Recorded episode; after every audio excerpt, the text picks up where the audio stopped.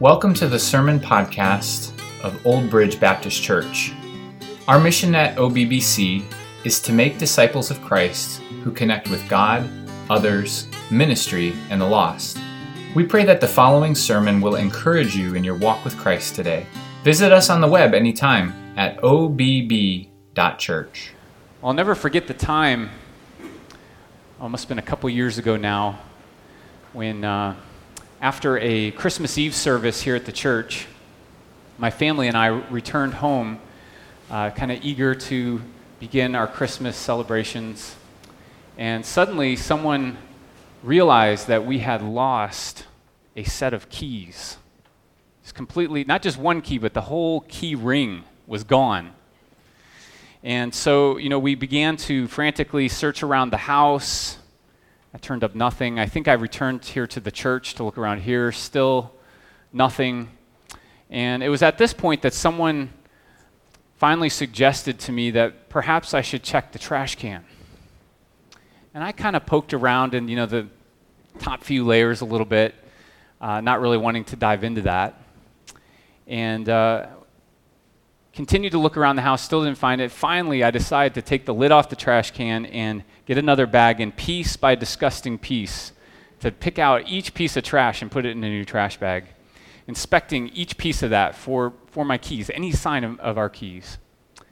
And wouldn't you know, as, as I got down to the very bottom of the trash can, the very last piece of trash, out pops the keys. Isn't that just the way it goes? I, I can tell you, I don't remember anything else I got for Christmas that year, but I still remember finding those keys.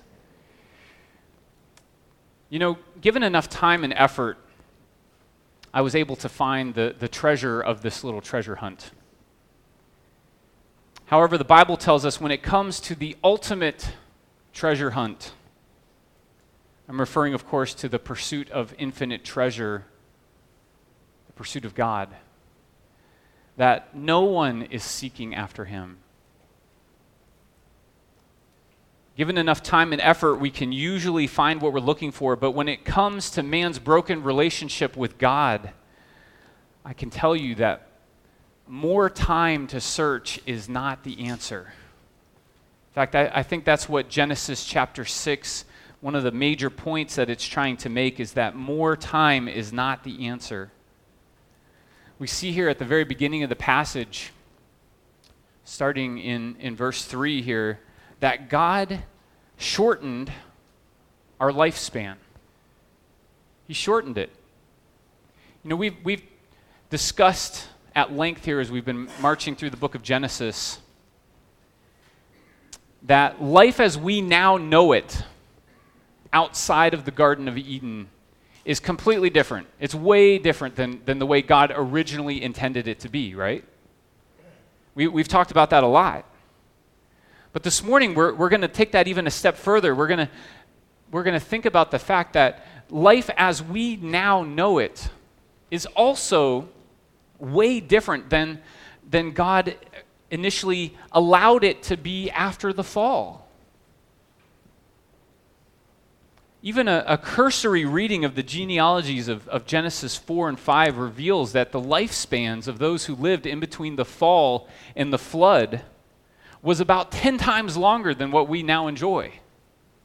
You're, I mean, if you sit down and read that, that's usually like the first thing that stands out. You think, what, what's the deal with people living to be up into their 900s? I mean, it's sort of a, a glaring question that just leaps off the page. It seems here that before the fall, life was more durable, that a normal lifespan was just shy of a millennium. You know, my generation is called the millennial generation. We, don't, we got nothing on these guys, right? They, they are the millennium generations right here. And not only that, but people were still being fruitful and multiplying way up into their hundreds. I mean, can you imagine that? You know, when I was a kid, I used to picture this as, you know, I pictured my great grandma, who was probably like in her 90s at the time, I don't know. And I thought, man, how wrinkly would a 900 year old person be, right? That's, I mean, that's how I pictured that. But I don't think it worked that way. I think God made life more durable, right? And, and people were still vibrant and strong and multiplying and filling the earth and, and doing things and creating culture up into their, their very, very late ages of, nine, of into the 900s. Now, listen carefully. We, we shouldn't just dismiss this information as legendary just because it, it seems so different than what we are now experiencing. Right? I mean, can we just acknowledge that? That as we read this, we probably the first thing that we think is that, man, this sounds kind of legendary, right? But let me encourage you don't dismiss God's word because a previous epoch of time in the history of the world is different than the epoch of time that you happen to be living in. You see, I, think this is where the, the scientific method, as helpful as it is, can only take you so far. Scientific testing and research lives or dies on a major presumption. And that major presumption is this that that there are certain predictable constants in the universe that don't ever change. What I'm reading here, as I've been meditating on these first eight verses of Genesis chapter 6 this week, what I'm reading here is telling me that there came a time in the history of the world where the creator of the world stepped into time and he changed some of the parameters. Right?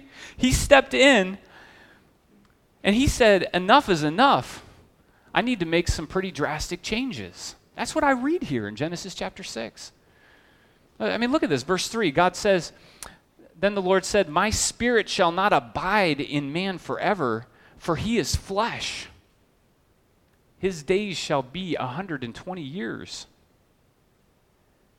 Now, some people think that this is God sort of starting a, a doomsday clock here of it's going to be 120 years until the flood. But I, I really don't think that's right. I think that, that this is God explaining to us here why we don't live to be almost a thousand years old. Now, I will admit that it seems that God implemented this change gradually. Gradually. After the fall. So, if you were to read through the rest of the book of Genesis up into the, the beginning of the book of Exodus, you'll see that the, the age, the lifespan of the biblical characters slowly and steadily drops. Right? After the flood, it, it kind of trickles down into the four and five hundreds. By the time you get to Abraham, Abraham lived to be 175. Isaac was 180 when he died, Jacob 147. And then by the time you get to Moses, who, by the way, wrote the book of Genesis,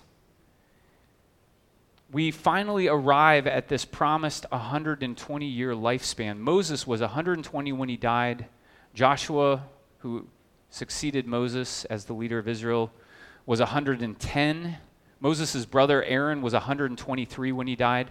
And I really, I get, get the impression just from even reading that section of, of Scripture that Moses and Aaron and Joshua were sort of rarities in their day as well. I think that the, in, in actuality, the lifespan had come down to much more what we're used to today, that of 60, 70, or 80 years. And so this is kind of a big deal, isn't it? I mean, I, don't want to just gloss over this in the text. It's kind of a big deal that, that God stepped into time and shortened our lifespan. And, and I think one take, takeaway from it right here at the beginning that I'll, I'll just say is that, you know, if life feels tragically short, it's because it is. you know, um, my son was uh, using, uh, was reading in the book of James last night and popped into my office as I was putting on some finishing touches on the old sermon and uh, alerted me to, to James chapter 4. James chapter 4 and verses 13 and 14 says this Come now, you who say, Today or tomorrow we will go into such and such a town and spend a year there and trade and make profit. Yet you do not know what tomorrow will bring. What is your life? For you are a mist that appears for a little time and then vanishes. You know, from, from God's perspective, You, you know that passage, and I think it's in 1st or 2nd Peter. Says that to the Lord, uh, a thousand years is like a day, and a, a day is like a thousand years. I mean, it, even here, giving us 900 some odd years to live to the Lord is nothing, right? Who is eternal. But now he's shortening us down even further. And from God's eternal perspective, our lives here on earth are just a vapor. You know? We have one of these um, spray bottles you use, you know, to fix your hair. Obviously, I don't use it anymore, but my rest of my family does. But you know, you spray it and you see that mist, it's there for a second and it's gone. You know, that's the way the Bible describes our lifespan in the perspective of eternity. We are living here for, for such a short period of time, brothers and sisters. You know, it, it feels so often, the, the present feels so uh, hard at times, right? And it, we're weighed down by so many cares and so, by so many trials, so many troubles and tribulations, but, but hang on and, and persevere because, in the grand scheme of things, these are just momentary and light tribulations that will not even compare in any way to the eternal weight of glory that awaits us in Jesus Christ. Life is just a vapor, it goes by so fast. And our, our task here this morning, I think, is to, as we consider this transition from the pre flood world to the flood story here in Genesis chapter 6, we're going to be asking ourselves the question why did God do this? What is the context of the worldwide flood? Why did God take such drastic action? And if I could answer that question just simply here, it would be because of the depravity of the human heart. God did this because of the depravity of the human heart. You know, I, I think so often, so often there, there are so many things in the Bible that are just so memorable. You know, take David and Goliath, for example. I mean, such a, such a memorable story. Take Noah and, and the ark. Such a, a memorable story. And here we have God, I think, in a, in a period of time in between the fall and the flood, illustrating something really, really important illustrating how depraved the human heart is. You know, we, we think, as I said at the beginning, that, man, if I just had some more time, maybe I could figure this out. Maybe I could figure life out. Right? And God shows us that, look, I originally gave you 900 years and things didn't get better, right? They got worse. And it, this illustrates just the depths of our depravity, okay? So this is kind of what we're gonna, where we're going to be headed here this morning. Longer life with depraved hearts didn't lead to a fervent pursuit of God, but we, what we see here is that longer life with depraved hearts only led to a fuller and more advanced expression of depravity. Right? We, we took that extra time and we got our doctorate in depravity, right? We became experts in it. We expressed it more fully. And this text really gives us two illustrations here of this depravity. One, I believe that what the text is talking about here is the demonization of marriage, verses 1 and 2, and also verse 4. And then we also see here rampant violence and I kid you not, these are probably some of the toughest verses in all of Scripture to interpret. Okay, so we're, uh, we're only going to be able to, to kind of skim over this a little bit. But I, I think what I want to say before we start talking about, especially this first one, is that I don't want you to get too bogged down in what we don't know here about this. There's a lot that is unknowable about these next few verses. Uh, but I think the, the, if we step back from it, what we can see here is just a, a very um, vivid picture of depravity, of human depravity. Okay, so let's talk about this first one here the demonization of marriage. I'm just going to read a couple verses here Genesis 6, verse 1. When man began to multiply on the face of the land and daughters were born to them, the sons of God saw that the daughters of man were attractive, and they took as their wives any that they chose. If you skip to verse 4, then it says that the Nephilim, or I believe the New King James and the King James just goes ahead and translates that as the giants, were on the earth in those days. And also after, afterward, when the sons of God came into the daughters of man and they bore children to them, these were the, the mighty men who were of old, the men of renown. So there was giants, Nephilim, and Gibborim, the, the mighty men of old, men of renown. And, and what are we, what, are, what is being described for us here? I used to believe that, that what this meant was that the sons of God were, uh, was referring to the offspring of the godly line of Seth. Remember, we, we've been talking about how in Gen- Genesis chapter 4, we saw the descendants of the ungodly line of Cain, and then Genesis chapter 5 was the godly line descending from Seth, through whom ultimately God would eventually bring the Christ. And so I, I used to believe that this here in Genesis chapter 6 was talking about the sons of God, the godly sons of Seth, choosing to intermarry with the ungodly daughters of the line of Cain and, and thereby sort of defiling themselves, being led astray and becoming godless and depraved right before the, the generation that led to the flood. And I'm not completely discounting that. That may indeed be the, the interpretation, the right interpretation of this passage. I mean, if so, it's, the point is well taken. It, God warns us that, that it is not appropriate for those of us who are in Christ to be joined intentionally with those who are not in Christ in marriage. Right? That's, that shouldn't be our aim because there's often a tendency in and through that to be led astray right? And the scriptures speak of, you know, beyond that, how inappropriate it is for us to want to join our, ourselves who are in Christ to some, someone who is not in Christ, right? There's, it's a point well taken if that's the point. However, I, have looked at this passage more closely this week than I ever have before, and I have to say that my view has changed. I now believe that this phrase, the sons of God, here is referring to fallen angels.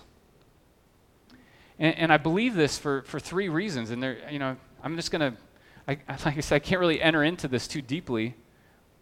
Uh, but I, will present it to you, and if, if you want to discuss it further, I'm, I'm more than willing to do that here. Um, firstly, I think my battery just died on this thing here. Could you advance my slide up there, Toby? Firstly, I, I think that, that sons of God refers to fallen angels because it agrees with the, the way this phrase is used in the rest of the Old Testament, particularly in the book of Job. You might remember from the book of Job where it describes the sons of God coming before the Lord, and among them is Satan. You know, so if you want to read those, Job 1 6 and 2 4. And also, it speaks in Job 38 7 about the sons of God shouting for joy as God created the earth. And then Daniel chapter 3 uh, is the, the story of Shadrach, Meshach, and Abednego in, in the fiery furnace. And as Nebuchadnezzar is looking in there and he sees one like a, a son of God, right, in there with them an angel. It's used to refer to an angel or the angel of God. So, this is the way the phrase is used through the rest of the Old Testament. Secondly, it really does agree with most early Jewish interpreters before and after Christ. So, I could rattle these off to you. Uh, the Septuagint, uh, the book of First Enoch, the book of Jubilees, the writings of Philo and Josephus, and the Dead Sea Scrolls all seem to point to the fact that this is referring to angels, not to men. And then after Christ, it was the view of, of the earliest church fathers, those like Clement of Alexandria, Tertullian, and Origen. And then thirdly, I, and I think most persuasively, is if you look at the passages in the New Testament that refer to this. Jude, verse 6, 2 Peter chapter 2, verses 4 through 5, and 1 Peter 3, 18 through 22. I'm not going to read those to you now, but if you read those, you will certainly get the impression that that as they're referring to Genesis chapter 6, that they too view the sons of God as fallen angels. So, where does that leave us? Where does that leave us? If this is correct, then what's being described here is that fallen angels were somehow taking wives from the daughters of men. Yikes, right? Uh, resulting, it seems, here in some unusual offspring, giants and great warriors of old. As I said, the, the New Testament passages that refer to this not only seem to in, uh, affirm this interpretation, but they also add to it that the fallen angels who participated in this were, were chained up in hell, awaiting final judgment for what they did.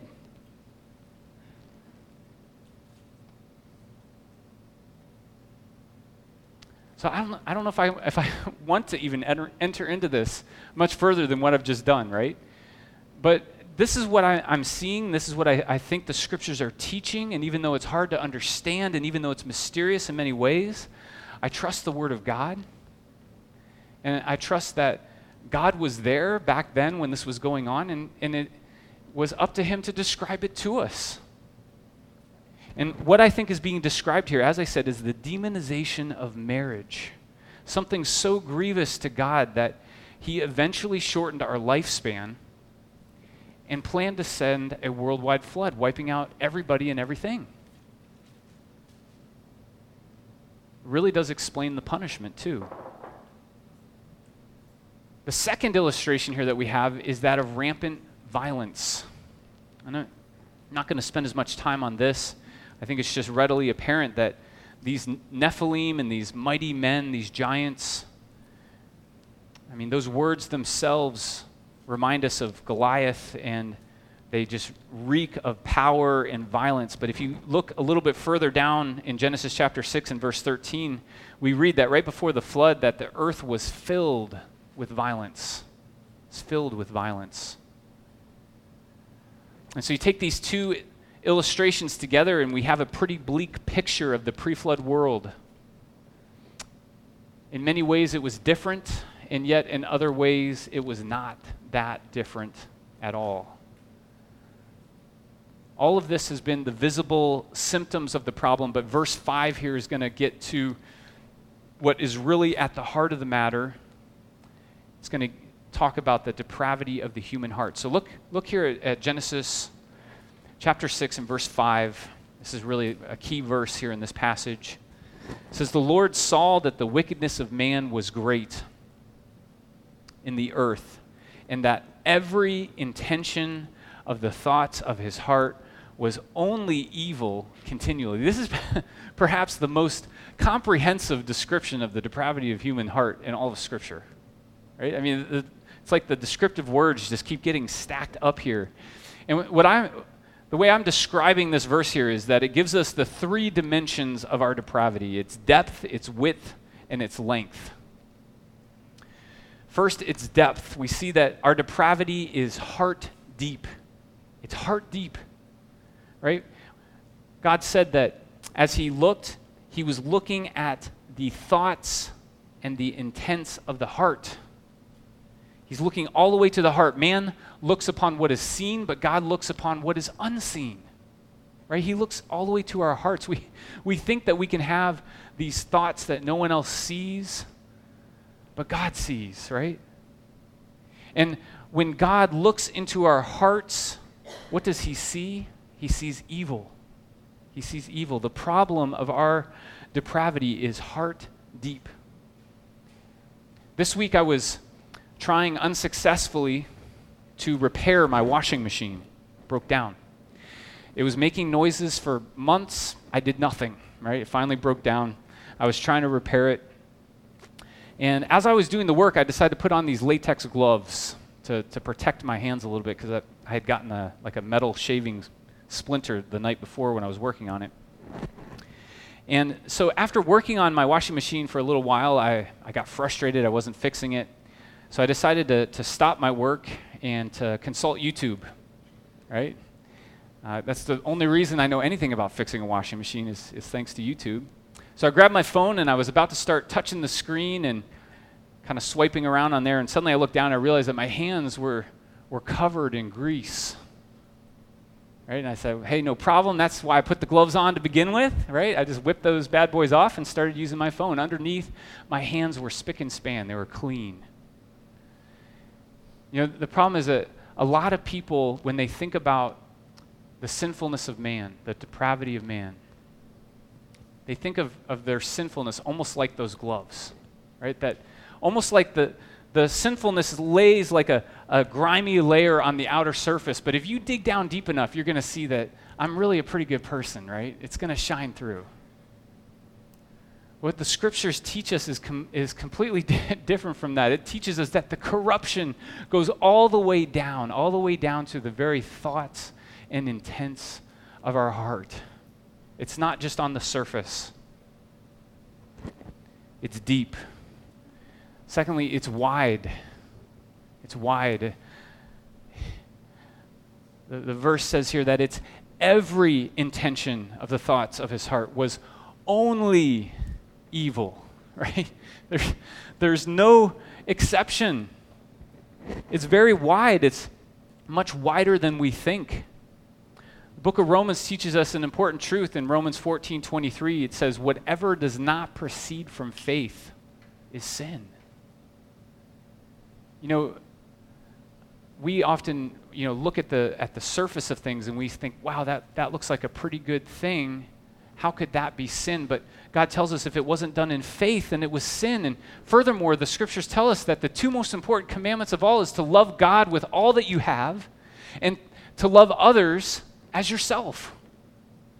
So when we do other things with a lesser motive, a lesser intent of the heart, then it falls short of the glory of God.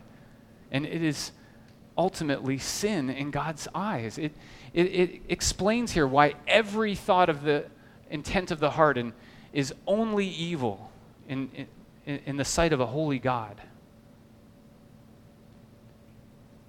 Now, the question is Excuse me while I grab my water. The question is Does this refer to only the flood generation? Oh, I skipped one here, didn't I? The third dimension, its length. Its length. Not only is our corruption deeper than we think, it goes all the way down to the heart. Not only is it wider than we think, every and only thought of the heart but it's also longer than we think. It's continuous. The, the, the verse says that every intention of the thoughts of the heart was only evil continually. In other words, this wasn't just an intermittent problem, right? It's something that's ongoing. It's ongoing. And so, as I began to say, the, the question here is did this just describe the generation wiped out by the flood, or does it describe us all? I'm here to tell you this morning that this most assuredly describes us all. I think the most poignant expression of this in all of Scripture is, is Jeremiah 17 9. Jeremiah 17 9 says this that the heart is deceitful above all things and desperately sick. Who can understand it? I believe the Bible teaches that we are totally depraved one, one theologian defines total depravity in this way. He said, When we speak then of total depravity, what we mean is that the corruption of sin pervades the whole person. Sin affects every aspect of our being the body, the soul, the mind, the will, and so forth. The total or whole person is corrupted by sin. No vestigial island of righteousness escapes the influence of the fall sin reaches into every aspect of our lives, finding no shelter of isolated virtue. Woo! That's heavy, isn't it? Now, now don't misunderstand me. Total depravity does not mean that we are utterly depraved. Doesn't mean that we're utterly depraved. What's the difference between total depravity and utter depravity? Well, utter depravity means that a person as quote is quote as wicked as he can possibly be.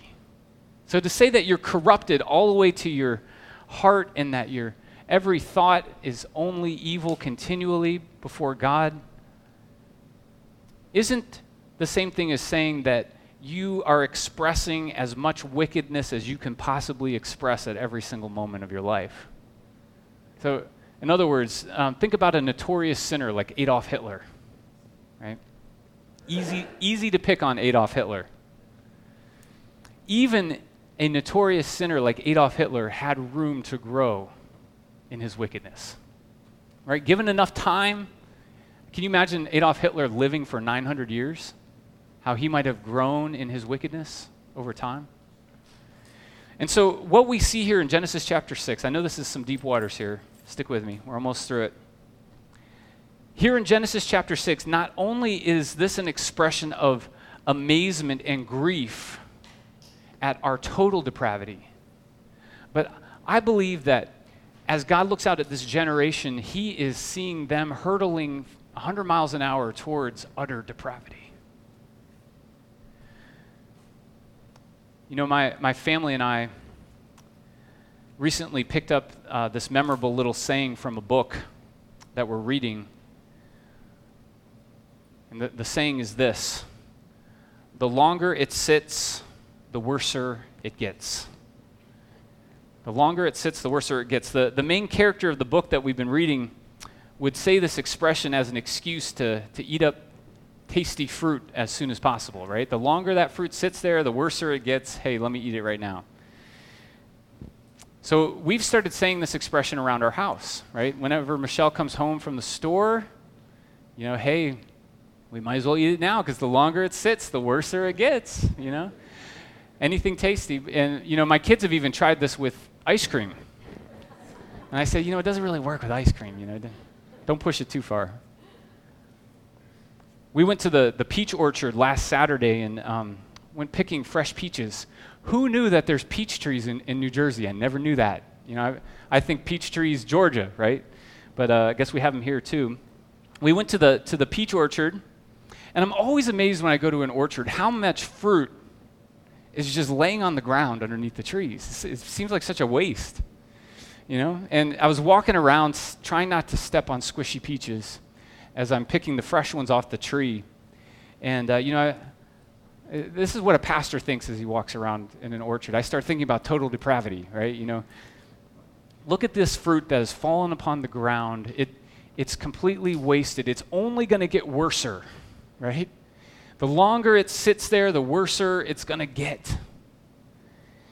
And I think that's the, the, the sort of the moral of the story here from Genesis chapter 6. When it comes to the, the depraved, wicked human hearts that, that we share, the longer it sits, the worser it gets. Total, totally depraved hearts don't ever get fresher. We're like those peaches that have fallen off the tree. We only get more rotten over time.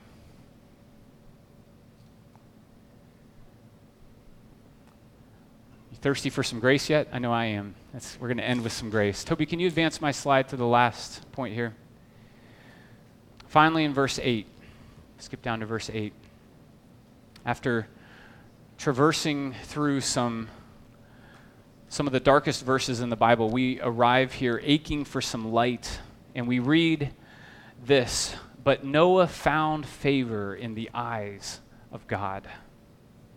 You know, the, the Hebrew word translated here as favor can also be translated as grace. Be translated as grace. Uh, after all, what is grace but undeserved favor? And I, I was reading one commentary this week that pointed this out to me. I never thought about it before, but this is actually the, the first time that grace is explicitly mentioned in the Bible right here. That Noah found grace or favor in the eyes of the Lord. make no mistake, Noah didn't deserve it. The very word grace excludes this. Noah was, was totally depraved, a sinner just like the rest of us. And so we, we should conclude here, we should conclude that Noah, of all people on the face of the earth, I'm sorry, we should not conclude here that Noah somehow by his nobility searched out and found God just because of who he was, right? Noah found grace the same way that you and I find grace. We find grace because God's grace first finds us. We've talked about the depth and the width and the length of our evil hearts this morning. Yet we, we end now by declaring something greater than the evil in our hearts. Right? We can declare the grace and the mercy of God that can overcome our sinfully depraved hearts. We so often sing this song called His Mercy is More. The chorus of that song says, Praise the Lord, His mercy is more, stronger than darkness, new every morn. Our sins, they are many, His mercy is more. Right? If you want to know the, the grace of God and you want to see it on display, look no further than the cross of Christ. At the cross, God's love and mercy and power over the corruption of our hearts is on display as Jesus dies as a substitute for our sins. He's buried, dead in the grave, and yet three days later rises again to newness of life. So that those who repent and believe in him might experience indestructible, eternal life with him forever by his grace. We've spoken of the dimensions of our depravity this morning, but Paul speaks of the dimensions of God's love for us in Christ Jesus. Actually, he prays for the Ephesians in Ephesians chapter 3, verses 18 and 19, that they might have the strength to comprehend the dimensions of God's love. He says, he prays that they might comprehend how wide and long and high and deep is the love of Christ. He says that the dimensions of Christ's love surpasses understanding, it surpasses knowledge. Paul says in Romans 8 38 and 39, he says, For I am sure that neither death nor life, nor angels nor rulers, nor things present, nor things to come, nor powers, nor height, nor depth, nor anything else in all creation will be able to separate us from the love of God in Christ Jesus our Lord. Hallelujah. I love the, the Getty song that says, My heart is filled with thankfulness to him who bore my pain, who plumbed the depths of my disgrace and gave me life again, who crushed my curse of sinfulness and clothed me in his light, and wrote his law of righteousness with power upon my heart. We have much to give thanks for this morning, church. God has delivered us by his grace from a mighty evil. Not just an evil without, but an evil within. I couldn't help but ask myself the question this week why didn't God just go all the way and wipe out humanity? I mean, he, he was bothering to send a flood on the whole earth. He was going to wipe out all flesh, not just all humans, but all the creatures as well. Why didn't he just go all the way and, and wipe us out and start over again? What was it that stayed his hand and led him to be gracious to Noah? Stay tuned. Stay tuned. Let's pray.